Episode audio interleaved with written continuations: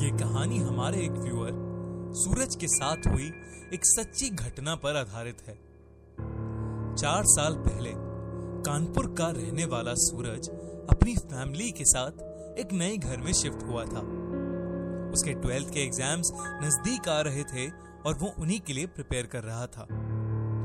सूरज वैसे तो एक ब्रिलियंट स्टूडेंट था, पर जब से वो उस घर में आया था, तब से उसका पढ़ाई पर से ध्यान हटने लगा था।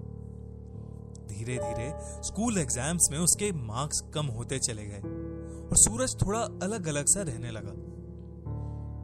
वो हमेशा अपने कमरे में ही घुसा रहता था और काफ़ी चिड़चिड़ा भी हो गया था।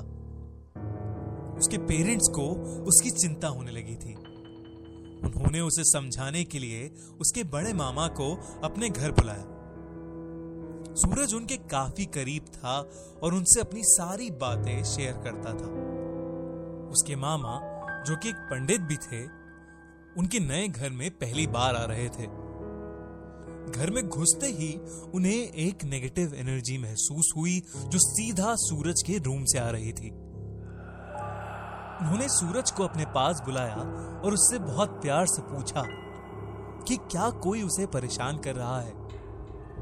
तब सूरज ने बहुत घबराते हुए बताया कि उसे ऐसा लगता है कि उसके कमरे में और भी लोग रहते हैं। उसे दिन भर अलग अलग लोग दिखाई देते हैं, जो पलक झपकते ही गायब हो जाते हैं। कभी बेड पर दीवार की ओर देखती हुई एक औरत तो कभी खिड़की की ओर मुँह करके खड़ा हुआ एक छोटा सा लड़का। सूरज की बातें सुनकर उसकी मामा ने उसके घर के बारे में आसपास के लोगों से मालूम किया तो उन्हें पता चला कि जहाँ अभी सूरज का कमरा बना हुआ है, वहाँ सदियों पहले एक बड़ा गहरा कुआँ हुआ करता था। कई लोगों की उस कुएँ में गिरकर मौत हो गई थी और इसीलिए उस कुएँ को बंद कर दिया गया था। उसके मामा ने जब ये बात सूरज के पेरेंट्स को बताई, तब वो दंग रह गए। उसके मामा ने बताया कि ये नेगेटिव एनर्जी उसके कमरे में उन लोगों की भटकती आत्माओं की थी जो उस कुएँ में गिरकर मर गए होंगे, पर आज तक उन्हें मुक्ति नहीं मिली।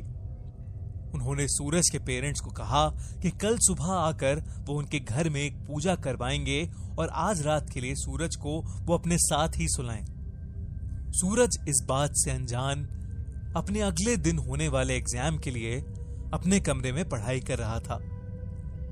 जब उसकी माँ ने उसे सोने के लिए अपने कमरे में बुलाया तो उसने कहा कि वो बस रिवीजन करके आ रहा है।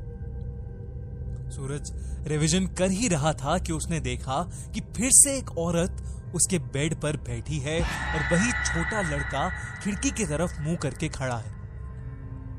सूरज ने घबरा कर उनको आवाज़ लगाई, कौन है वहाँ?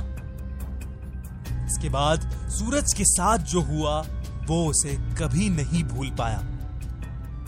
पहले उस लड़के ने अपनी गर्दन पूरी उल्टी घुमाई और फिर उस औरत ने इतने में उस कमरे के नीचे से एक एक करके लोग निकलने लगे और वो धीरे धीरे सूरज के करीब आने लगे।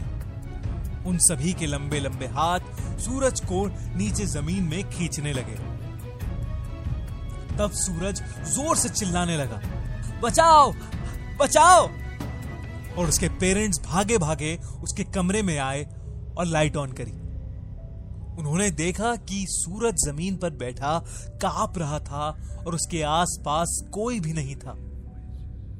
उसकी हालत बहुत खराब थी और उसके पेरेंट्स तुरंत उसे हॉस्पिटल ले गए।